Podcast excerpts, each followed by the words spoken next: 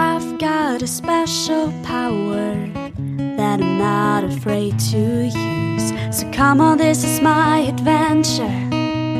This is my fantasy. It's all about living in the ocean, being wild and free. Cause I'm no ordinary girl. I'm from the deep blue underworld, land or sea. I've got the power Cause I'm no ordinary girl. I'm from the deep blue underworld, land or sea. The world's my oyster. I'm the pearl. No ordinary girl. Moin und herzlich willkommen bei den drei Meerjungfrauen. Hallo, Ich bin Eva ich bin Anna. und auf unserem Bildschirm sehen wir. Mike, das war dein Einsatz. Mich. Okay, man kann deutlich erkennen, Fuck. dass Mike noch nicht die professionellste Meerjungfrau ist. Aber wir dürfen ihn heute wieder als Special Gast begrüßen. Welcome, Mike. Ja, äh, danke für die Einladung. Ja, schön, dass du da bist. Again. Ja, immer schön zu dritt zu sein. Ja, jeden Fall. Namen auch mal gerecht zu werden. Genau. Ja, wie geht's dir, Mike? Ja, mir geht's äh, super soweit. Was treibst du so? Ähm, Gerade äh, in- bin ich in den Vorbereitungen für eine Masterarbeit. Für eine, nicht deine eigene. Für eine. genau, für meine eigene Masterarbeit. Okay. Willst, ja, du, cool. willst du sagen, worum es geht oder lieber noch nicht? Ähm, wird wahrscheinlich um antarktisches Phytoplankton drehen. Ja, cool. Cool. Nicht schlecht. Dann würde ich sagen, reden wir da nächstes Mal drüber, wenn du ein paar Ergebnisse hast. Ja, liebend gerne. Cool. Ja, Ähm, bevor wir mit der Folge starten, haben wir noch irgendwie ein bisschen noch was zu sagen. Ich habe mir so ein paar Punkte gemacht. Hast du noch was? ähm, schieß los. Also, äh, ich wollte sagen, dass Anna und ich ein Interview geführt haben mit Cyber Mentor. Das ist so ein Mentoring-Programm für ähm, junge, wissenschaftsinteressierte Mädchen. Ähm, Mädchen sage ich, weil es auch wirklich an Schülerinnen gerichtet ist. Und das kann man auf deren Instagram-Account finden. Das ist als Instagram TV gespeichert? Oder Ja, als IGTV, genau. Wir Okay. haben dann live gemacht, ein Instagram Live und das haben wir, oder das haben die dann am Ende gespeichert und da kann man das nachgucken. Es geht ungefähr eine Stunde, glaube ich, aber ja, also ich fand es ganz cool. Wir wurden ganz viel gefragt zu unserem Werdegang, also zu unseren Studiengängen. Also falls ihr da noch ein paar Infos zu haben wollt, die ihr aus unserem Podcast noch nicht kennt, ähm, da haben wir ordentlich äh, einiges abgearbeitet und auch so Zukunftspläne oder was wir uns vielleicht gewünscht hätten zu wissen für unsere Karriere. Solche Dinge. Richtig, genau. Äh, und es richtet sich natürlich auch besonders an junge Schülerinnen, die vielleicht noch gar nicht von Cyber Mentor wussten. Also schaut da auf jeden Fall noch mal rein. Die haben ein ganz gutes Unterstützungsprogramm für ähm, Mädchen, die an MINT-Fächern interessiert sind. Genau. Das ist der eine Punkt. Und ich glaube, wenn diese Folge online geht, dann könnt ihr, wenn ihr schon auf Instagram seid, direkt bei Totholz Thomas, so heißt er auf Ja, Instagram auch, ne? totholz.thomas. vorbeischauen. Da sind wir nämlich auch in einem Video vertreten. Das müsste dann vielleicht online sein. Und wenn nicht, dann kommt es in den nächsten Tagen, denke ich mal. Genau. Ähm, da haben wir ein bisschen drüber geredet, was Biodiversität für uns bedeutet. Genau, was Biodiversität auch im Ozean bedeutet, was es für unterschiedliche Arten von Biodiversität gibt. Ähm, ja, Genau. Und zuletzt wollte ich noch ein bisschen Werbung machen. Ich war nämlich gestern auf der MS Wissenschaft. Das ist so ein Boot, was jedes Jahr passend zum Wissen Wissenschaftsjahr immer eine ganz bestimmte Ausstellung hat. Und dieses Jahr ist ja das Wissenschaftsjahr der Bioökonomie. Und ähm, dementsprechend ist die Ausstellung auf der MS Wissenschaft diesmal auch zum Thema Bioökonomie. Und das hat sich wirklich gelohnt. Also es ist jetzt nicht so eine riesige Ausstellung, das kann man gut mal eine Stunde drin verbringen, aber der Eintritt ist auch frei und die fahren jetzt, die haben gerade erst angefangen vor zwei Wochen oder so und jetzt fahren die mehrere Städte in Deutschland ab. Also da lohnt es sich mal hinzugehen, wenn die MS Wissenschaft in eurer Stadt ist. Das findet ihr aber auch online einfach unter MS Wissenschaft oder ich würde es sonst auch verlinken. ja, cool. Genau, Dann würde ich sagen, starten wir können wir mit starten. Mike. Wow, das war Wow. schön synchron. Ja, vielleicht, äh, vielleicht noch ganz kurz dazu, obwohl das natürlich auch im Titel steht, wenn ihr diese Folge schon angeklickt habt. Es geht wieder um Klimawandel im Meer. Juhu, unser ähm, liebstes und verhasstes Thema, würde ich sagen, äh, das uns alle begleitet, die in der Meereswissenschaft tätig sind. Und worüber sprichst du heute, Mike? Äh, ja, ich glaube, das begleitet das Thema nicht nur Leute, die in der Meereswissenschaft tätig sind, sondern sollte uns alle ja tagtäglich begleiten.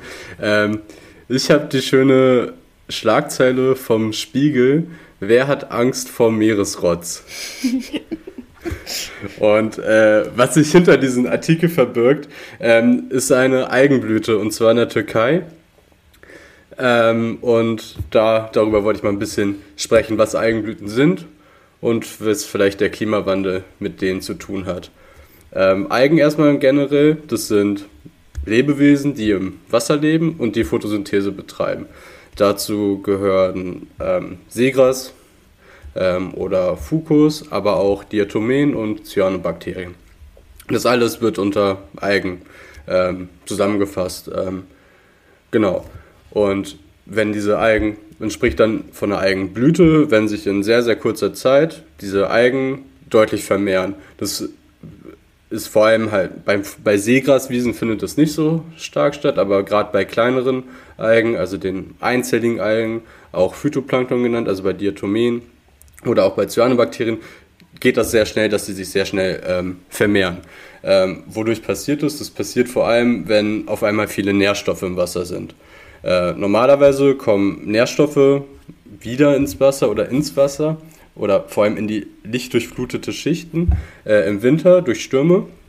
Wenn das Wasser wieder äh, schön umgewälzt wird, ob das in einem äh, See sein mag oder auch in der Nordsee oder Ostsee, im Winter werden durch die Stürme das Wasser umgewälzt, das heißt Nährstoffe kommen wieder in die sonnendurchfluteten Schichten.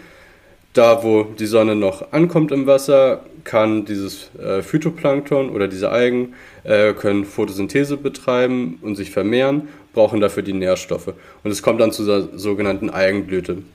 Äh, bei uns in den gemäßigten Breiten findet es vor allem äh, im Frühjahr und im Herbst statt, dass es zu so einer Algenblüte kommt.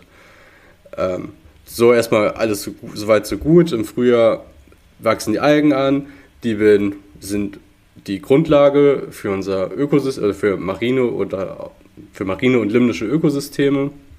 Ähm, das Zooplankton ist dann das äh, Phytoplankton. Das Zooplankton wird dann wieder von Fischen gegessen und so geht der Kreislauf des Lebens.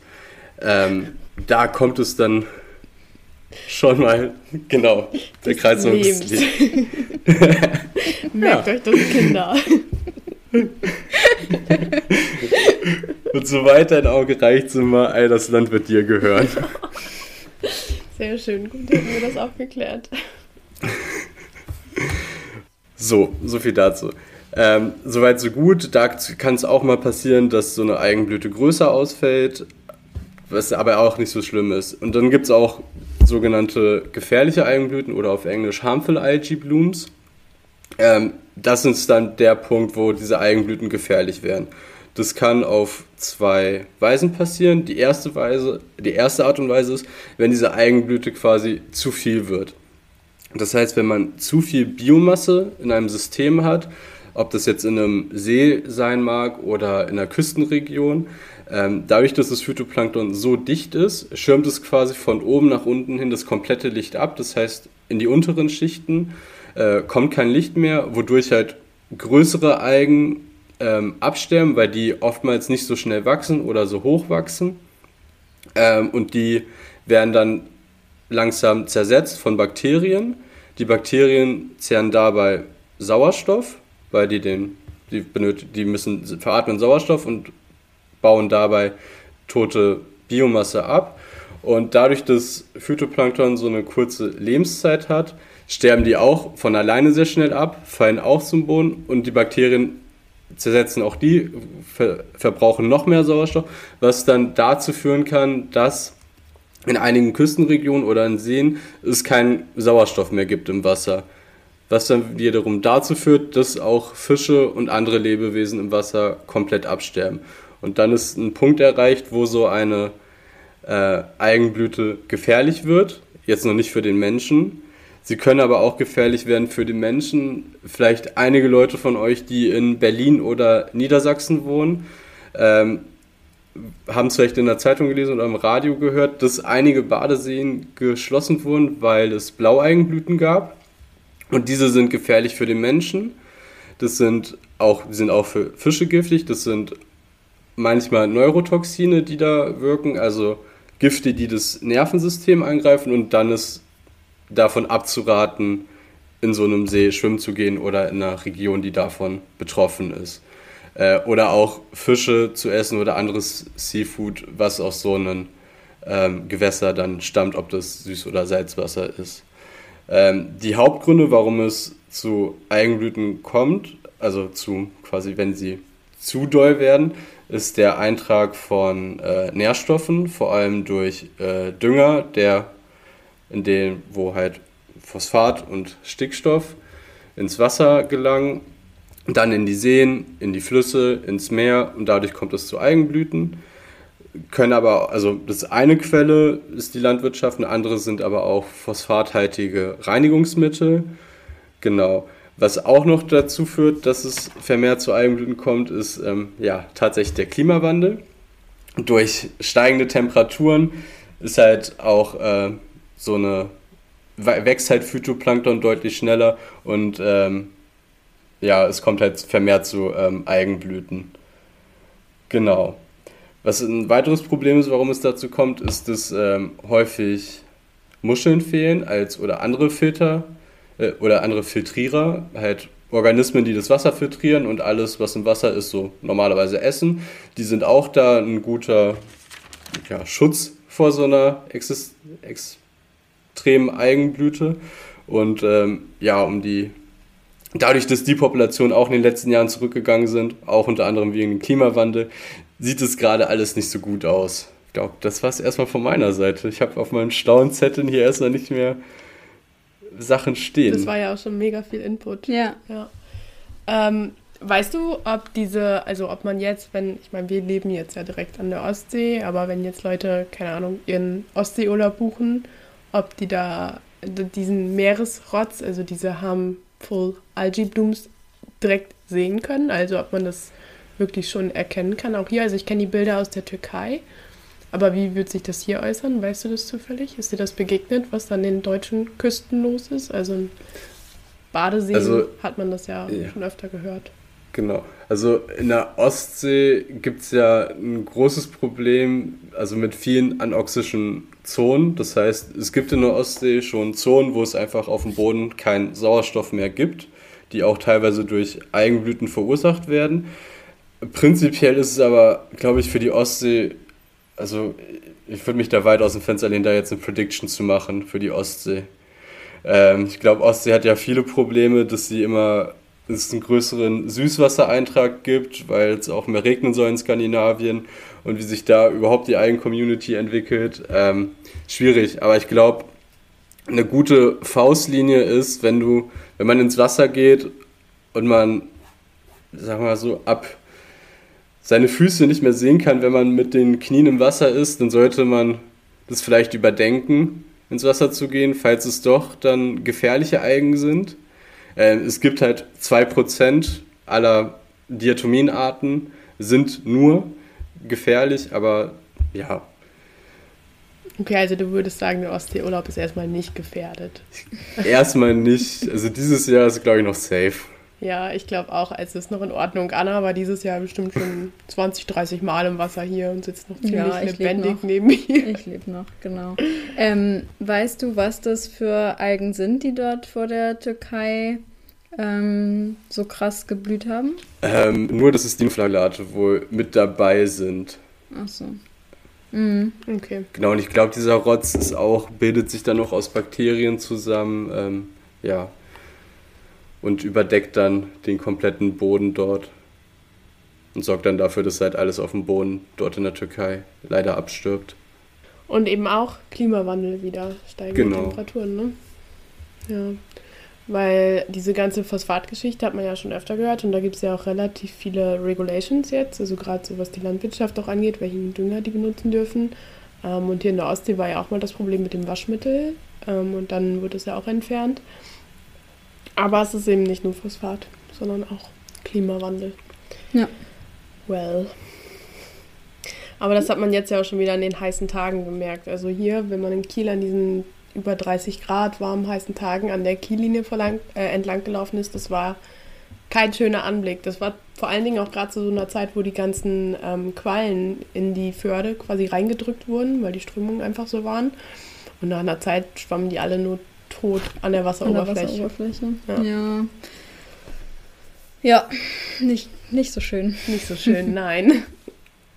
Ich meine, wann hatten wir das letzte Mal im Juni? Über 30 Grad. Ich weiß nicht, keine Ahnung. Weil, also, wir hatten ja schon krasse Sommer jetzt in den letzten Jahren, aber ich fand es schon krass, dass wir das jetzt schon irgendwie Mitte Juni Mhm. so krasse Temperaturen hatten und zwar auch so irgendwie über mehrere Tage. Ja, ja. War das in der Türkei auch irgendwie nach einer Hitzewelle oder so? Oder ähm, Das weiß ich jetzt nicht. irgendwoher muss es ja gekommen sein, ne? Ja. Ja. Hm. Ja. Verrückt. Mir war es auch schon wieder zu heiß. so ein oder zwei Tage war okay, aber dann war schon wieder Ende bei mir. Tja. Ja, speaking of Klimawandel. Ja, und auf zu heiß. Mhm. Lasst uns doch mal ins Eis gehen. ähm, vor anderthalb Jahren, zwei Jahren fast, habe ich mal über die Mosaikexpedition gesprochen hier im Podcast. Da war ich noch in Norwegen, ne? Ja. das muss vor anderthalb Jahren gewesen sein. Ähm, und zwar haben wir darüber gesprochen, als sie gestartet sind tatsächlich. Und da habe ich so ein bisschen erzählt über die Fram-Expedition vor 130 Jahren und was die vorhaben. Und damals im Podcast haben wir noch gesagt, hm, vielleicht können wir uns das ja regelmäßig wieder anschauen. Guess what? It did not happen. Aber ähm, jetzt sind wir wieder am Thema, denn tatsächlich ist die Mosaik-Expedition ja vor einem halben Jahr ungefähr zu Ende gegangen oder vor acht Monaten sind es jetzt schon fast. Und letzte Woche oder vor zwei Wochen, wenn ihr das hört, ähm, also im Mitte Juni, war die erste Pressekonferenz dazu, wo eben erste Ergebnisse vorgestellt wurden. Und darüber möchte ich heute so ein bisschen reden. Ähm, allerdings muss man dazu sagen, in der Wissenschaft dauert es immer alles ein bisschen, bis was veröffentlicht ist, was ja auch gut so ist, weil es soll ja auch vernünftig veröffentlicht werden, es soll gepeer-reviewed werden, das sprich andere sollen es vorher lesen und gucken, ob es Bullshit ist oder nicht. Und dementsprechend sind so die Paper und die Studien dazu einfach noch nicht draußen. Ähm, aber so einiges haben die eben doch schon erzählt. Das war aber sehr viel, was von Beobachtungen kommen oder von so Rohdaten, was gesehen werden konnte. Und zwar ähm, sind die relativ schnell mit dem Schiff unterwegs gewesen. Die haben sich eine Eisscholle gesucht und wollten dann damit durch die Arktis driften mit der Polarstern. Quasi das Eis wird, äh, das, das Schiff wird auf der Eisscholle abgestellt und dann wird gewartet, wie das damals äh, Nansen mit der Fram gemacht hat. Und die waren sehr schnell unterwegs, ungefähr ein Kilometer pro Tag. Sprich, diese Eisschollen werden mit ein Kilometer pro Tag durch die Gegend geschoben, was ja eben schnell für so eine Eisscholle ist. Das kann man sich ja vielleicht vorstellen, nur durch Winde. Und tatsächlich war es wohl dieses Jahr so, dass es sehr starke Polarwinde gegeben hat. Das Ganze nennt man Polarwirbel. Das sind so Winde, die ähm, um die Arktis quasi rumwirbeln. Und die waren dieses Jahr eben sehr kalt, sehr stabil. Und deshalb haben die sich so schnell fortbewegt. Ähm, tatsächlich haben die nämlich nur 300 Tage gebraucht und das kann man mal vergleichen. Nansen hat drei Jahre gebraucht. Also klar, das ganze Projekt war nur für ein Jahr ähm, angelegt und so, aber es war trotzdem wirklich überraschend, äh, dass es dann doch so, so dolle Winde waren. Ähm, diese Polarwinde gibt es im Winter übrigens immer, aber in diesem Jahr waren die wirklich sehr stabil und stark. Ähm, Das zweite, worüber ich heute sprechen will, ist Ozon. Ähm, Ozon kennen wir eigentlich noch aus der Zeit, in der man noch so FCKWs benutzt hat oder freigesetzt hat, aber das wird ja mittlerweile schon eingedämmt. Aber tatsächlich wurde, ja, nicht so wirklich ein neues Ozonloch, aber es wurden Veränderungen in der Ozonschicht gemessen. Vielleicht ganz kurz, Ozon, das ist quasi O3, das heißt ähm, drei Sauerstoffatome zusammen, also ein Molekül, das aus drei Sauerstoffatomen aufgebaut ist. Und unsere Erde ist von einer Ozonschicht umgeben, die ist in 15 bis 30 Kilometer Höhe und die schützt uns und absorbiert quasi UV-Strahlung der Sonne. Wenn die UV-Strahlung nämlich einfach so auf uns einprallen würde, dann würde es uns nicht so gut gehen. Und allen Lebewesen wird es auch nicht so gut gehen. Ähm, genau. Und man spricht von einem Ozonloch, wenn eben diese Schutzschicht beschädigt ist. Also wenn ein Normalwert, der sonst gegeben ist von diesem Ozon, ähm, um ein Drittel unterschritten wird. Also so ist das einfach von uns Menschen definiert. Und tatsächlich wurden in der Arktis während dieser Mosaikfahrt in 20 Kilometer Höhe ähm, teilweise Stellen gemessen, wo fast gar kein Ozon vorhanden war. Ähm, also man kann sich das so ein bisschen patchy vorstellen. Ich will es jetzt hier nicht so als Loch beschreiben, weil die das in den ganzen Artikeln und eben auch in dieser Pre ähm, Pressekonferenz nicht gemacht haben. Aber man kann eben schon Veränderungen darstellen. Jetzt kann man sich natürlich fragen, warum, weil irgendwoher muss es ja kommen, dass es diese Veränderungen gibt. Ähm, und zwar ist es so, dass durch diese Polarwinde, über die ich gerade schon geredet habe, es richtig, richtig kalt wurde. Also in 20 Kilometer Höhe waren es bis zu minus 80 Grad Celsius. Das ist verdammt kalt und dadurch, dass auch Polarnacht war, kam eben auch keine Sonne dorthin. Ähm, das heißt, alles ist noch mehr abgekühlt. Und dadurch konnten sich Perlmuttwolken bilden. Habe ich auch zum ersten Mal gehört. Das sind polare Stratosphärenwolken und äh, tiefer möchte ich in die Wolkenmaterie auch nicht eingehen, weil ich mich nicht besser damit auskenne. Ähm, aber diese ähm, Perlmuttwolken, die liefern wohl diese chemischen Voraussetzungen, ähm, dass das atmosphärische Ozon quasi verarbeitet werden kann. Und wenn dann nach dieser Polarnacht die Sonne aufgeht und eben durch Sonnenenergie noch Energie dazukommt, dann ähm, ist genug Energie gegeben, dass diese Reaktionsprozesse zum Ozonabbau ablaufen können. Denn tatsächlich sind noch genug FCKWs, also das steht für Fluor, Chlor, Kohlen, Wasserstoffe, ähm, sind noch, ist noch genug in der Atmosphäre vorhanden, egal was für Maßnahmen da schon alle getroffen wurden in den letzten Jahren. Das reicht immer noch aus. Und dadurch kommt es eben durch diese, zu diesen veränderten ähm, Ozonwerten. Ja, das ist so eins der ähm, ersten Ergebnisse, die mitgenommen wurden. Was natürlich auch ein Ergebnis ist, was schnell auszuwerten ist, weil die eben diese Polarwirbel selbst erfahren haben und auch gesehen haben an der Geschwindigkeit, mit der die durch die Arktis gefahren sind, nenne ich es mal, auch wenn es kein Fahren war, weil es ja vom Eis getrieben war. Ähm, und die Ozonwerte konnten ja relativ gut gemessen werden. So, als nächstes möchte ich über Robben reden. Tatsächlich wurde nämlich beobachtet und hat eine Wissenschaftlerin auch toll in der Pressekonferenz erzählt, dass egal wo die waren, immer kamen Robben zu denen und haben die quasi beobachtet, wie die äh, ihre Messungen gemacht haben oder die konnten vom Schiff aus immer Robben sehen, was sich erstmal ziemlich cool anhört, aber dann wiederum sehr traurig ist, weil ähm, Robben in der Marginal Ice Zone leben. Das ist quasi die Eiszone, die am Rand des Meereises ist, also wo das Meereis nicht so dick ist, wo es immer wieder Löcher hat, ähm, wo Polyneen sind, das sind so richtige Seen im Eis. Ähm, die brauchen das Eis nämlich einfach zum Leben, zum Jagen, ähm, für die Junge. Ja, also Robben können nicht auf Eis alleine leben, sondern die brauchen diese Eiszonen, wo viele Löcher drin sind. Sprich, das spricht eigentlich dafür, dass das Eis, auf dem die unterwegs waren, ähm, sehr ja nicht fest war. Und das ist einfach schon so ein erster Indikator dafür gewesen, dass das Eis nicht so ist, wie es sein sollte im Winter. Und tatsächlich ist es auch halb so dick wie vor 130 Jahren. Also vor 130 Jahren waren Nansen mit der Fram in der Arktis unterwegs und es wurden Dicken gemessen, die nur halb so dick waren. Das muss man sich mal vorstellen. Das ist einfach die Hälfte. Und die ganze Ausdehnung in der Arktis war auch nur halb so groß wie vor einigen Jahrzehnten.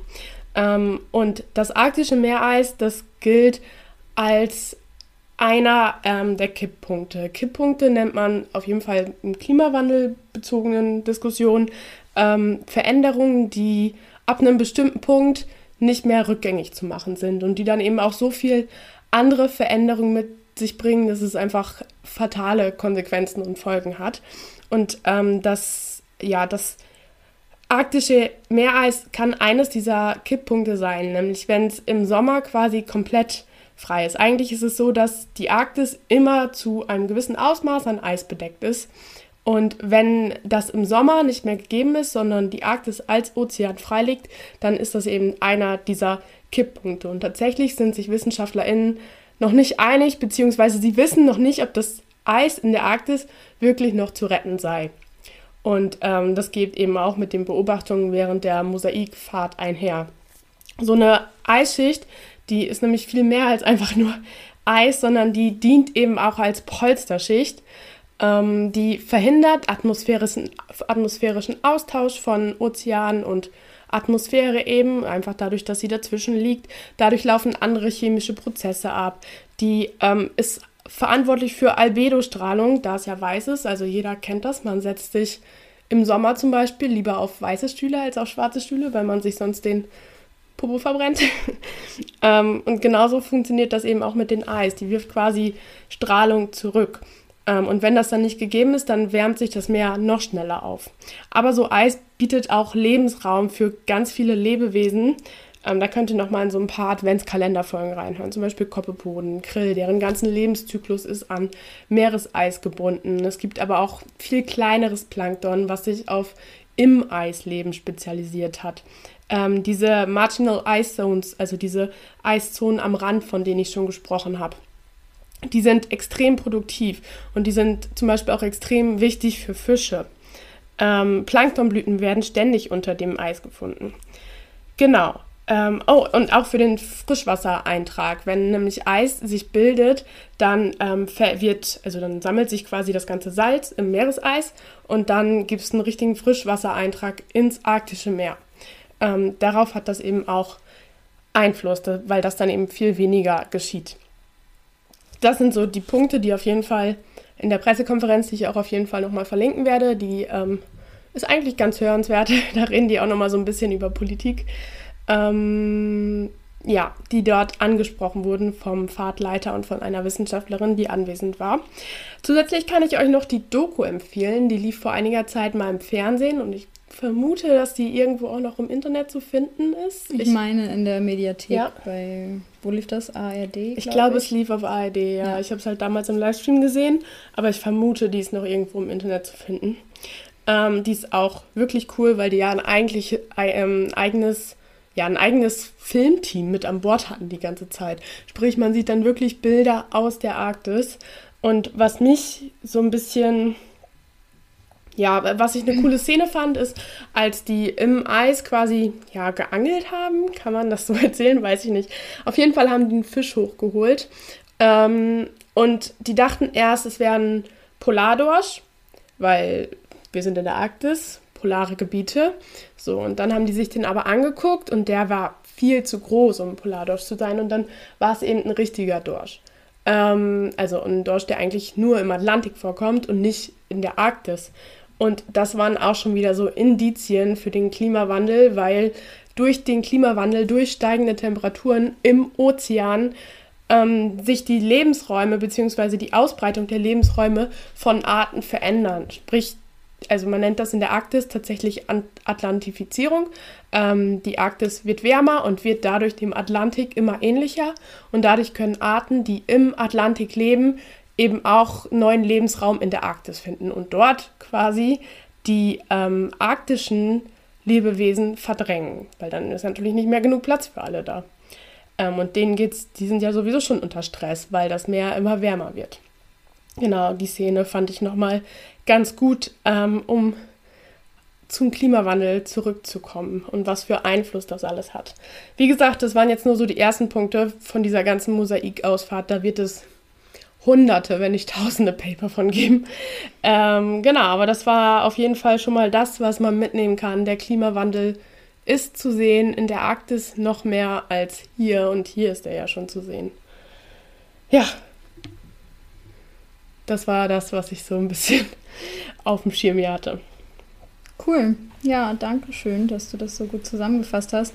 Ähm, ja, ich glaube, es ist auch nochmal wichtig zu sagen, dass ähm, also im Zuge der Atlantifizierung, das ist ein Problem nicht, also auch für die Arten dort, aber auch für Arten, die dorthin migrieren, weil sie überhaupt dahin migrieren müssen. Also das ist ja die Migration passiert, weil es in ihren heimischen Gewässern sozusagen, also im Nordatlantik zum Beispiel, zu warm wird, um dort zu bleiben. Und deswegen migrieren sie, migrieren sie ja erst noch weiter zu den Polen sozusagen hin.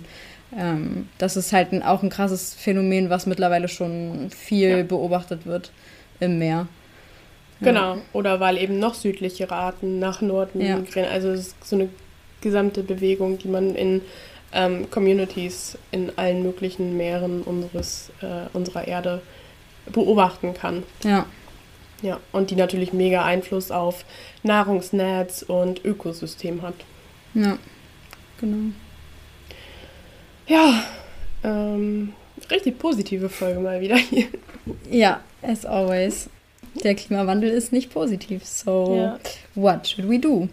Cool. Okay, cool. Ähm, nachdem wir jetzt die ganze Zeit über Klimawandel geredet haben, was ja auch ein wichtiges Thema ist, nach wie vor. Ich glaube, wir bringen jetzt einfach jährlich eine Klimawandelfolge raus. Ich glaube, wir bringen jeden Monat was mit Klimawandel raus, weil wir mehr nicht so viel machen können, ohne über den Ja. Klimawandel zu sprechen. The Elephant in the Room. Ja. Ähm, aber Fridays for Future und so darf jetzt auch wieder streiken, ne? Also, Ja, genau. Also in ganz vielen Städten finden jetzt tatsächlich auch wieder wöchentliche Streiks statt und auch einige Laufdemos. Ähm, aber das ändert ja nichts daran, dass der Klimawandel noch ja, da ja. ist. Und äh, ich weiß, also das äh, hat jetzt äh, nicht so viel mit unserer Folge zu tun, aber habt ihr gesehen, dass ähm, wieder ein neues Klimaschutzpaket abgeschlossen wurde oder abgeschlossen werden soll? Und das ist halt auch schon wieder viel zu kurz und alle feiern sich ein bisschen dafür. Ja, vor allen Dingen, genug. es wurde ja auch gesagt, dass, äh, oh Gott, jetzt habe ich die Zahl vergessen, 2045 oder so, Ja, klimaneutral. klimaneutral. Genau, ja doch, 2045 war es, Klimaneutralität da sein soll. Aber ist ja auch schön, wenn man das sagt, ist ja erstmal eine Aussage. Aber äh, die Maßnahmen sind ja noch gar nicht Genau, da. die Aussagen stehen halt immer, die Maßnahmen sind nicht da, die sind viel zu langsam. Auch äh, und alleine 2045 ist halt viel zu langsam. Also eigentlich müssten wir 2035 klimaneutral sein. Ähm, ja. Ähm, das ist ein bisschen so, weißt du, als, jetzt kommt eine mega Überleitung, warte, als würde man am Beginn seiner Masterarbeit sagen, ach, in sechs Monaten gebe ich ab, äh, aber man hat noch gar nicht geplant, wie. Man hat noch keine Maßnahmen ergriffen, wie man denn zu diesem Ziel kommen Und möchte. eigentlich ist die Deadline auch nicht in sechs Monaten, sondern in vier.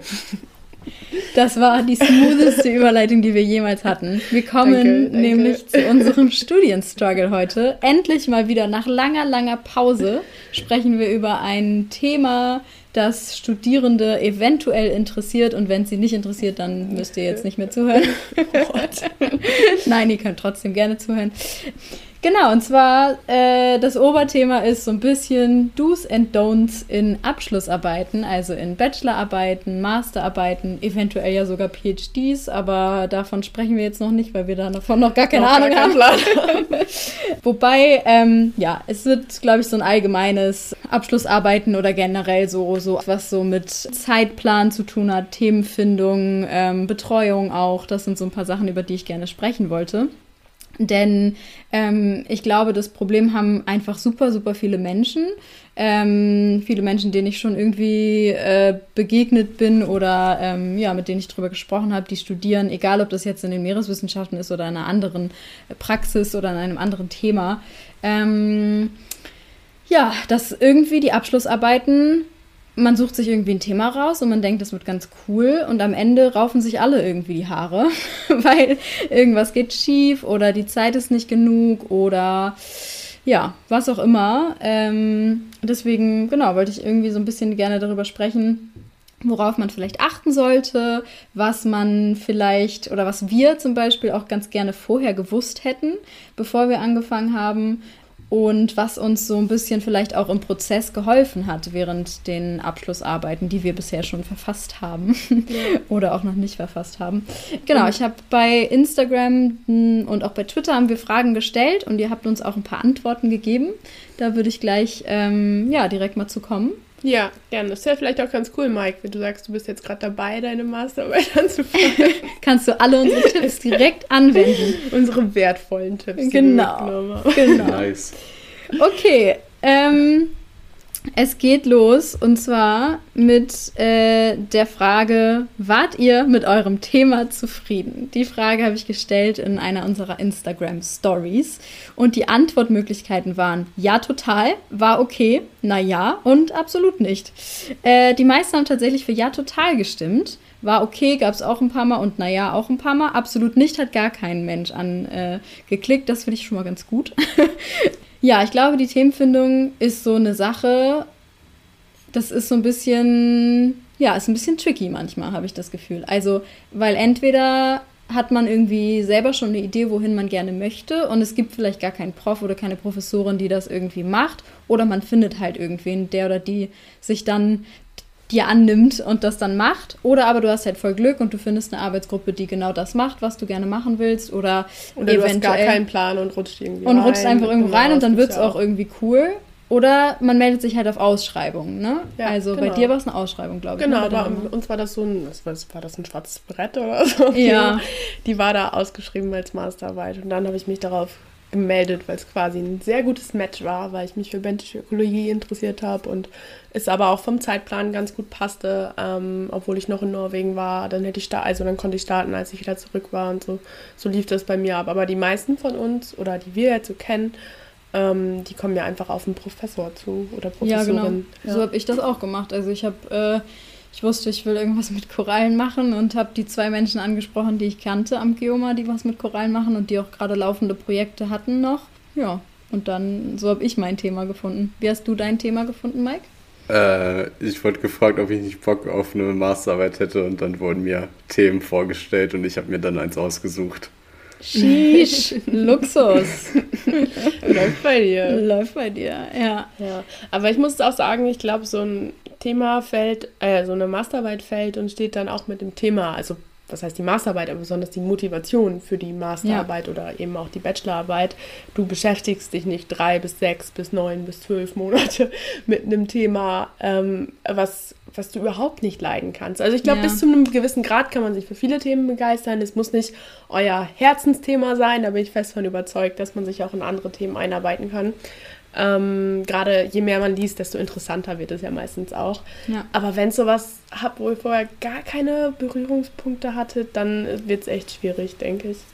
Ja, ja, das finde ich auch. Also ich muss sagen, was ich tatsächlich ganz gerne vorher gewusst hätte, ähm, wobei am Ende hat es sich gut ergeben, ähm, weil ich gerne eben in der Korallenriffforschung bleiben möchte und das ja von vornherein irgendwie mein Plan war und jetzt so ein bisschen schon den Fuß in der Tür habe, dass es schon wichtig ist, was man in der Masterarbeit für ein Thema wählt, wenn man vorhat, danach in der Forschung zu bleiben. Also ich habe schon so das Gefühl, dass es unterschiedliche Stimmen gibt. Also ich kenne Menschen, also ProfessorInnen beispielsweise, die mir gesagt haben, ach, eigentlich ist es voll egal, was du machst in deiner Masterarbeit für ein Thema. Hauptsache, du machst es gut und du schließt halt deinen Master ab und dann kannst du gucken, wo du bleibst. Aber hätte ich beispielsweise jetzt nicht schon mich in Richtung Korallen irgendwie spezialisiert, dann hätte ich viel schlechtere Chancen auf einen PhD, der bestimmte Methodik voraussetzt, die ich irgendwie einfach schon können muss, weil kein Mensch hat Bock, dir im PhD dann alles nochmal von vorne beibringen zu müssen.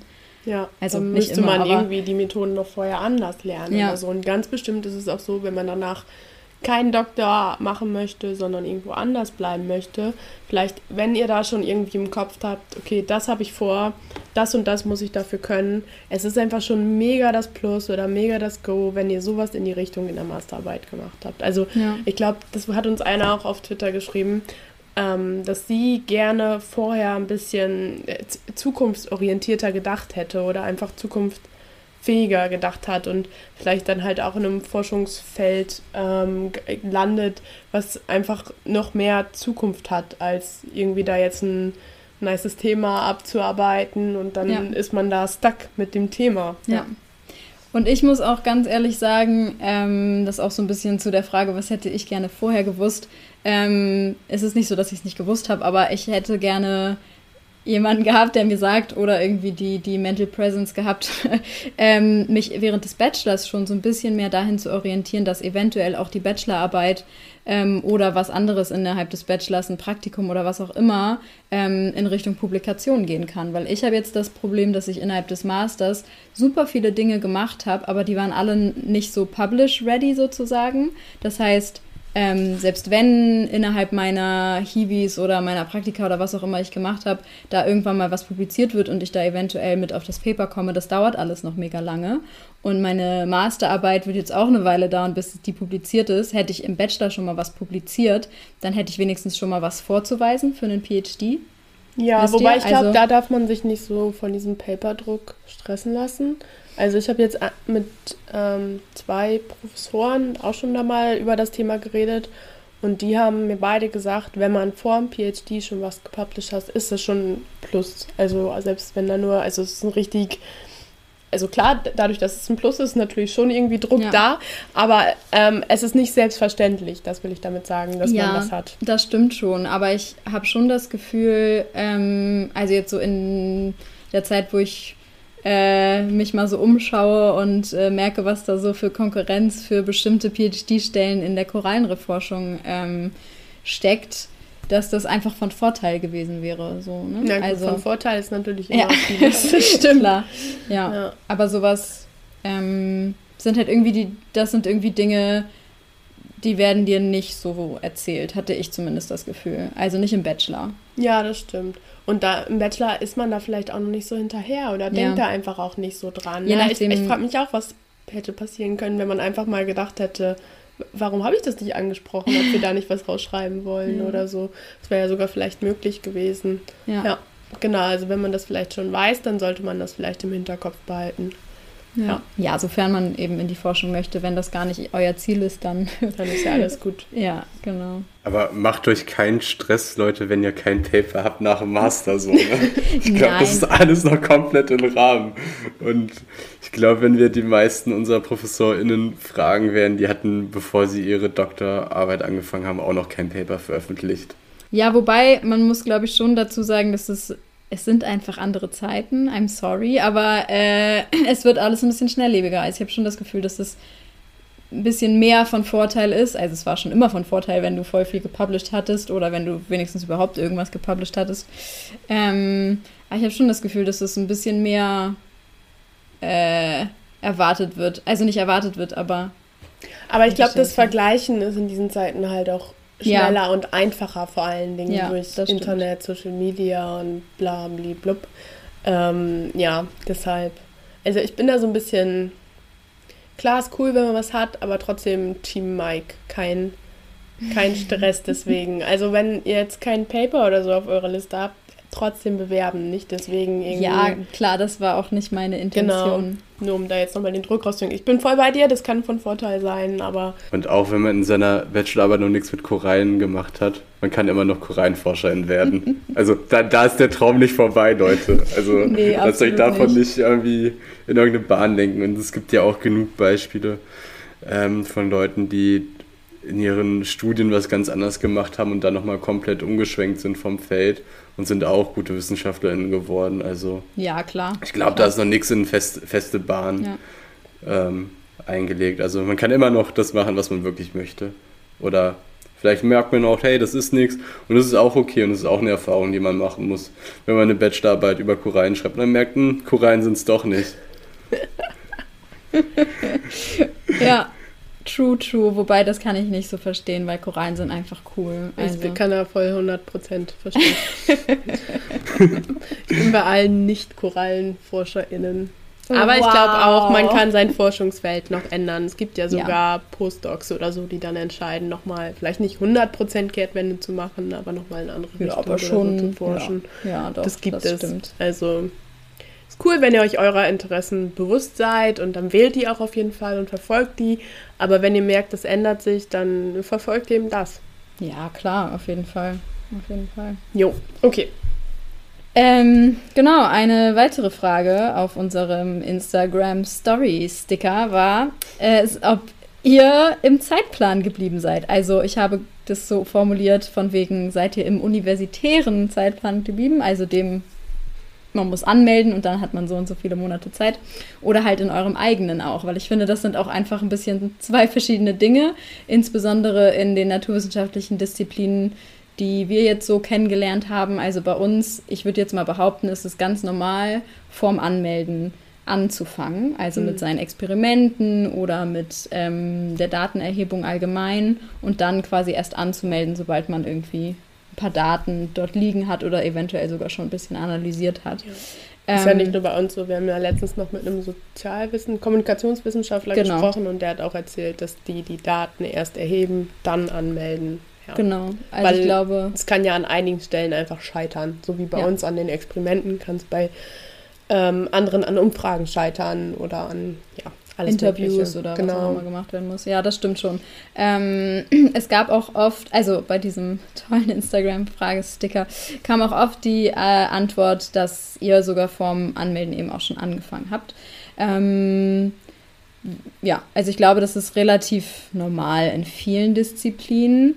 Wobei, selbst wenn man das weiß, sage ich jetzt mal so, ähm, kann man sich ja trotzdem eine eigene, einen eigenen Zeitrahmen irgendwie legen. Ne? Also selbst wenn ich weiß, okay, offiziell habe ich irgendwie sechs Monate Zeit für die Masterarbeit oder sagen wir drei Monate Zeit für die Bachelorarbeit und man weiß, man fängt vorher schon an, dann kann man sich ja trotzdem irgendwie einen Zeitrahmen irgendwie legen. Ähm, wie war das so bei euch? Habt ihr in diversen Abschlussarbeiten, die ihr bisher gemacht habt, ähm, eure eigenen Zeitpläne eingehalten oder sozusagen die offiziellen Zeitpläne? Mm, in der Bachelorarbeit ja, aber da war es auch arg stressig am Ende. Aber da musste ich das so machen, weil der Den- Master ja. angefangen hat und wir die Zeugnisse rechtzeitig brauchen und so weiter. Und es Ja. hat dann ja auch irgendwie alles geklappt, aber es war wirklich sehr stressig. Ähm, in der Masterarbeit habe ich mir fest vorgenommen, das entspannter angehen zu lassen. ähm, aber schon noch irgendwie im Zeitrahmen, weil ich dann auch irgendwie finanziell und so, man kann sich ja auch nicht ewig das Studium finanzieren. Ähm, und ich habe ungefähr, ja, im Februar habe ich angefangen und ich habe mir gesagt, im Oktober wollte ich fertig sein, weil man sagt ja eigentlich, so eine Masterarbeit ist sechs Monate. Ähm, dann kam Corona und dann habe ich lieber erstmal doch nicht angemeldet.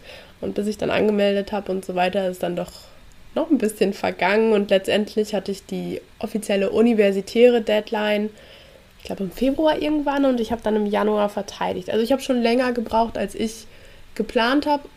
Ähm, aber an die universitäre Deadline habe ich mich letzten Endes gehalten, aber natürlich vorher schon angefangen. So war das bei mir. Aber dann, als Corona kam und so weiter, da habe hab ich mir so meine eigene Deadline natürlich auch wieder so ein bisschen aufgelöst. Also ich Ja. weiß dann gar nicht, ob ich so eine richtige Deadline hatte. Und ich finde auch nach dem Master, also mit, bei der Masterarbeit war es auch nochmal anders als nach der Bachelorarbeit, weil nach der Masterarbeit wusste ich noch nicht so richtig, was wird jetzt, was wird kommen und dann hast du nicht diese strikte Deadline. Bei der Bachelorarbeit war es ja ein richtiger Cut, da musste ich fertig sein, dann kommt das nächste. Und dann ist es mir auch ganz anders, also es ist mir auch leichter gefallen, darauf hinzuarbeiten und diese Arbeit zum Abschluss zu bringen. Ja. Ja, ich weiß nicht, wie war es bei dir, Mike? Äh, Wie war es bei mir? Ähm, habe ja bis jetzt nur eine Abschlussarbeit äh, Ist geschrieben. doch schon mal was. Äh, at least. Ähm, ja, also natürlich habe ich mich an alle Vorgaben der Universität gehalten, habe äh, auf gar keinen Fall vorher angefangen, weil das äh, macht man ja nicht. Äh, Shoutout ans Prüfungsamt an der Stelle. äh, genau.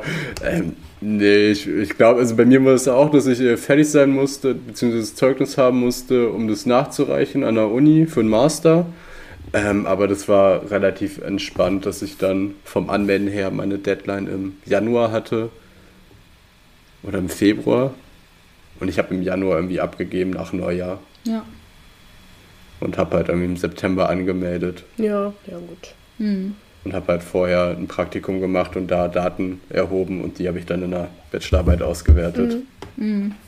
Und hast du dir jetzt eine persönliche Deadline für die Masterarbeit gesetzt? Ja, es stand mal äh, Oktober im Raum, ne? äh, hängt halt auch, ich glaube, äh, äh, hängt aber auch davon ab, ne, wie man jetzt äh, einen Job nach dem Master findet, etc., ne?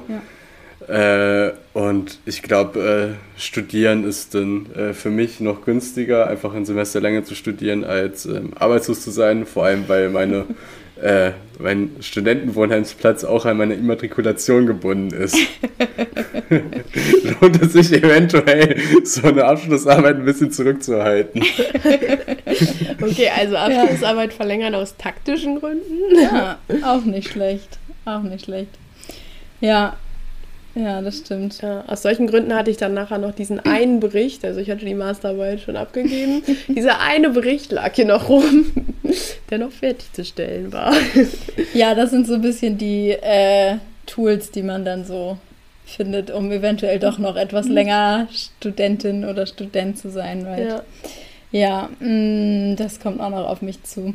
Ähm, mich würde interessieren, was sind so eure Meinungen? Worauf sollte man achten bei der Wahl einer Bachelor- oder Masterarbeit? Was würdet ihr euch zum Beispiel wünschen, was ihr irgendwie vielleicht vorher gewusst hättet oder ähm, was ihr irgendwie Menschen vielleicht mitgeben wollen würdet?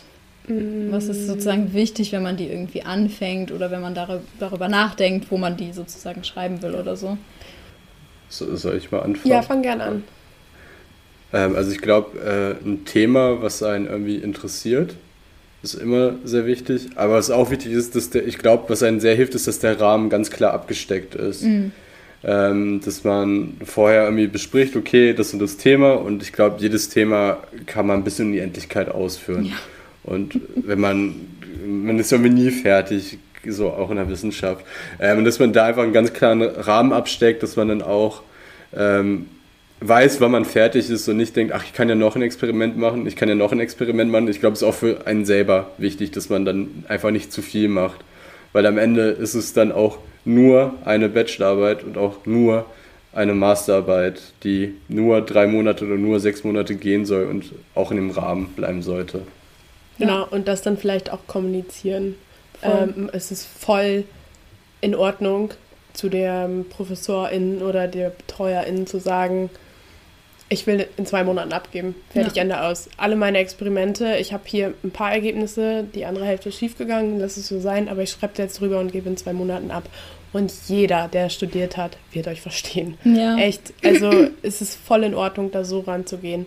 Ja. Ähm, was ich neben der Themenfindung, da haben wir ja vorhin schon drüber geredet, dass es das Interesse schon irgendwie matchen soll, noch wichtig finde, ist eine gute Arbeitsatmosphäre zu haben. Und das geht einfach mit BetreuerInnen einher ähm, und sich auch betreut zu fühlen, beziehungsweise ähm, zu wissen, wen man fragen kann. Das fand ich immer gut, weil ich hatte schon oft das Gefühl, dass ich irgendwie dann einen Struggle hatte oder irgendwas nicht geklappt hat, gerade im Labor. Es kann so viel schief gehen und dann brauchst du einfach jemanden mit Expertise und nachher beim Schreiben auch. Ich, ich habe zwar schon wissenschaftliche Arbeiten geschrieben, wenn man so will. Ich habe ja eine Bachelorarbeit geschrieben. Aber es ist nochmal was ganz anderes, wenn jemand drüber liest oder jemand einen Tipps gibt, der viel mehr Erfahrung hat. Und das bringt einen letztendlich auch voran. Und das soll eine Masterarbeit dann ja auch bringen, dass man im wissenschaftlichen Schreiben zum Beispiel vorankommt. Ähm, also da irgendwie Austausch mit Leuten aus der Arbeitsgruppe oder so zu haben, das ähm, ist schon wichtig. Und was ich da empfehlen kann, das hatte ich zum Beispiel mit meiner Betreuerin. Wir haben uns jede Woche getroffen. Nicht unbedingt, weil ich jede Woche so und so viel geschafft haben musste, sondern einfach nur, um zu gucken, okay, was hast du gemacht? Gibt es da Probleme oder so? Und es war auch voll okay, das meinte sie schon von Anfang an, wenn ich in einer Woche sage, ja, diese Woche habe ich gar nichts geschafft, ähm, ist auch in Ordnung. Aber dann hat man immerhin dieses Treffen, in, mhm. wo man was fragen könnte. Und wenn es nur zwei Minuten dauert, dann ist es in der Woche halt so. Aber dann weiß zum Beispiel die Betreuerin oder der Betreuer auch irgendwann, okay, jetzt sind fünf Wochen vergangen, in denen nichts war, muss man da mal irgendwie genauer nachhaken oder so. Ja, das ähm, fand ich ganz gut. Und vielleicht so, wie Mike schon sagte, ein klarer Workload und das nicht bis ins Unendliche hinaustreiben. Ja, ja, das finde ich auch. Also ich muss auch sagen, ähm, im Laufe der Zeit haben wir, habe ich mit meinen BetreuerInnen auch irgendwann so wöchentliche Meetings angefangen und das hat extrem geholfen. Ja. Also es lief davor nicht so smooth, wie es danach lief, also oder wie es jetzt sozusagen läuft mit den, mit den wöchentlichen Meetings. Ja, das stimmt schon. Ähm, einfach weil äh, man sich ein bisschen mehr betreut fühlt. Also man fühlt sich einfach so ein bisschen mehr, äh, ja, keine Ahnung, geleitet in Anführungszeichen. Ja. Weil ich glaube, was auch voll wichtig ist, was man nicht außer Acht lassen sollte, man muss nicht alles wissen. Man kann nicht alles können, äh, wenn man eine Masterarbeit anfängt. Klar, ähm, liest man sich ein in das Thema und man arbeitet sich ein in das Thema, aber man ist immer noch nicht äh, auf der Stufe wie eine Person, die bereits eine Doktor hat oder die sogar bereits eine Professur inne hat. Also man kann sich auf jeden Fall und sollte sich auch immer an die Menschen wenden, die irgendwie einen betreuen oder eben im Umfeld, in der Arbeitsgruppe. Ähm, Im Labor gibt es ja eigentlich immer technische AssistentInnen, die helfen können ähm, oder die helfen sollten, wenn man eben im Labor ist. Ähm, sowas finde ich auch voll wichtig, wie Eva gesagt hat, dass irgendwie die Arbeitsatmosphäre stimmt, ja. Ähm, was ich auch noch sagen wollte, war, dass ähm, ich bin so ein Mensch, ich äh, schaffe mir sehr oft sehr straffe Zeitpläne und gebe geb mir nicht so viel Zeit für mich selbst sozusagen dazwischen. Und ich glaube, was man ähm, insbesondere jetzt in der, in der Pandemie gemerkt hat, man kann sich auch mal ein bisschen Zeit einbauen und sollte sich auch Zeit einbauen für sich selbst. Man muss nicht sieben Tage die Woche jeden Tag von 8 bis 18 Uhr ins Labor gehen und dann erwarten, dass man irgendwie zwei, nach zwei Monaten mit seiner gesamten Laborarbeit durch ist, weil man es dann halt durchgezogen hat. Es gibt Menschen, die das so machen und das ist auch in Ordnung, aber ähm, es muss nicht jeder Mensch so machen sozusagen. Ähm, und dass man vielleicht auch mal ein bisschen Zeit einräumt für Motivationstiefs, weil man hat nicht immer 100%ige Motivation, sich hinzusetzen und alles zu machen. Also insbesondere jetzt so in der Pandemie ist es auch voll valid, dass man mal ein paar Tage oder auch mal wochenlang nichts gemacht hat, weil Ja. es einfach äußere Umstände waren, die bedingen, dass man vielleicht auch einfach keine Motivation hat. Ähm, Ja, so ein Mensch ist halt auch keine Maschine, ne? Nee, Also, absolut nicht. Und äh, auch absolut ähm, ein bisschen Zeit einplanen für Dinge, die mal schief gehen können, weil es geht immer was schief. Ja, oder vielleicht nicht mal Zeitplan, aber vorbereitet sein und Ja. dann, wenn es soweit ist, flexibel im Zeitplan sein. Ja, Ja. genau. Ja. Also, ja, das, ja, ich habe von niemandem gehört, bei dem alles 100% so lief, wie sollte. Vielleicht, Ja. weil wir so ein Corona-Jahrgang jetzt waren mit dem Masterarbeiten, aber vielleicht auch einfach, weil es so ist. Ja, es ist einfach, also ich meine, Experimente, insbesondere wenn man Lebendkulturen hat, wenn man, äh, keine Ahnung, mit lebenden Tieren arbeitet oder eben mit Kulturen oder so, es geht eigentlich immer was schief, weil Biologie macht nie das, was man möchte. Also Manchmal schon. Aber manchmal schon, aber auch nicht immer. Ich hatte auch bei meinen genetischen Proben, die sind ja gefroren und eigentlich musste ich nur Sachen extrahieren und, äh, und die sequenzieren. Auch da geht super viel schief, auch wenn die nicht mal mehr lebend waren, sozusagen. Ähm, es geht immer irgendwas Ja. schief. Also, und don't worry. Äh, ich habe das Gefühl, alle Menschen strugglen ein bisschen in ihren Oh Abschlussarbeiten. yes. Irgendwann Ja. kommt ein Dollarpunkt auf jeden Fall. Ja, genau. Ähm, ein Tipp vielleicht noch, das ist so ein bisschen, keine Ahnung, ob das überhaupt ein richtiger Tipp ist, aber was ich immer mache, ist, ich hole mir ein Notizbuch, das wirklich nur für die Masterarbeit ist. Das habe ich in der Bachelorarbeit auch schon gemacht. Und da schreibe ich alles dazu rein. Das ist gleichzeitig mein Laborbuch. Das nutze ich als Notizbuch, wenn ich ähm, programmiere. Das nutze ich als Notizbuch, wenn ich mit meiner Betreuerin Treffen hatte. Das heißt, ich hatte ein Notizbuch, wo alles an einem Ort war. Und das hat mir richtig gut geholfen, mich zu organisieren. Ich weiß nicht, ob das hilfreich ist oder ob ihr das auch so gemacht habt, aber mir, mir hat es mega geholfen. Da hatte ich auch vorne so einen kleinen Zeitplan reingemacht, den ich 15 Mal überklebt habe währenddessen. Aber es war immerhin so alles an einem Ort. Das hat mir auf jeden Fall auch irgendwie, ja, Mhm. genau. Und das war auch ein schönes Notizbuch. Vielleicht hat das dann auch was Ästhetisches zu tun, ich weiß es nicht. Ja, Genau. Ja, cool. Wir hoffen, dass wir dir jetzt extrem den Weg geebnet haben, Mike, für deine Masterarbeit. Fühlst du dich ready? Ja, äh, jetzt, jetzt muss es ja perfekt laufen, ne? Jetzt weiß ich ja, wie es geht. Absolut, absolut. Ja, Ich habe jetzt Masterarbeit durchgespielt. sehr cool. Nice. Ja, wir reden einfach Ende des Jahres nochmal mit dir und dann kannst du ja sagen, wie es letztendlich war. Und dann erzählst du uns ein bisschen was zu deiner Masterarbeit. So, wenn ich Ende des Jahres fertig bin. Kein Druck, aber Ja, ach, ja, easy, easy. ist doch immer so mit Deadlines. Ja, Ähm, vielleicht so generell nochmal kurz, wir hatten ja jetzt schon länger einen Studienstruggle nicht mehr. Und das war jetzt ja mal so ein bisschen anderes Format quasi. Du hast ja so ein bisschen ähm, Instagram und Twitter befragt. Ähm, vielleicht könnt ihr uns mal Feedback dazu geben, was ihr davon haltet, weil unsere Studienzeit ist fast vorbei. ähm, ja, also quasi schon. Ich meine, ja, unsere Struggle-Zeit geht so weiter, aber unsere Genau. Studienzeit ist quasi vorbei. Ähm, und wir haben schon mal überlegt, wie wir das dann mit dem Studienstruggle so weitermachen. Und vielleicht ist das ja eine Option, das weiter zu behalten. Oder wenn ihr noch eine andere Idee habt, dann könnt ihr uns ja auch mal Bescheid sagen. genau. Ja, vielleicht ist es auch das Ende der Studienstruggle-Ära. Vielleicht Vielleicht auch nicht. Vielleicht geht es über die PhD-Struggle-Ära. weiter. We will see. We will see. Genau. Ja, gebt uns da gerne Feedback. Ähm, Im Allgemeinen gebt uns immer gerne Feedback auf Twitter at die 3MJF, auf Instagram at die 3 Meerjungfrauen, schreibt uns eine E-Mail at info at die 3 Meerjungfrauen.de und ähm, ja. Folgt uns überall, Spotify, äh, Apple, Apple Podcasts. Podcasts. Da bewertet uns auch gerne. Ja, Ja. das war's, glaube ich. Genau, wir freuen uns über alle Menschen, die uns hören. Wir freuen uns, dass ihr heute reingehört habt und wir freuen uns auch sehr, dass Mike wieder mal dabei war. Ja, Mike, willst du noch sagen, wo man dich erreichen kann für persönliches Feedback an dich? Äh, Nein. Twitter. Twitter, sucht nach Mike. Genau. Ja, nice. Ja, wir verabschieden uns, würde ich sagen. Freut euch auf den Juli. Wir haben schon ähm, unsere Gästinnen geplant. Yes. Und ja, wir hören uns. Bis dann. Ciao. Tschüss. Tschüss.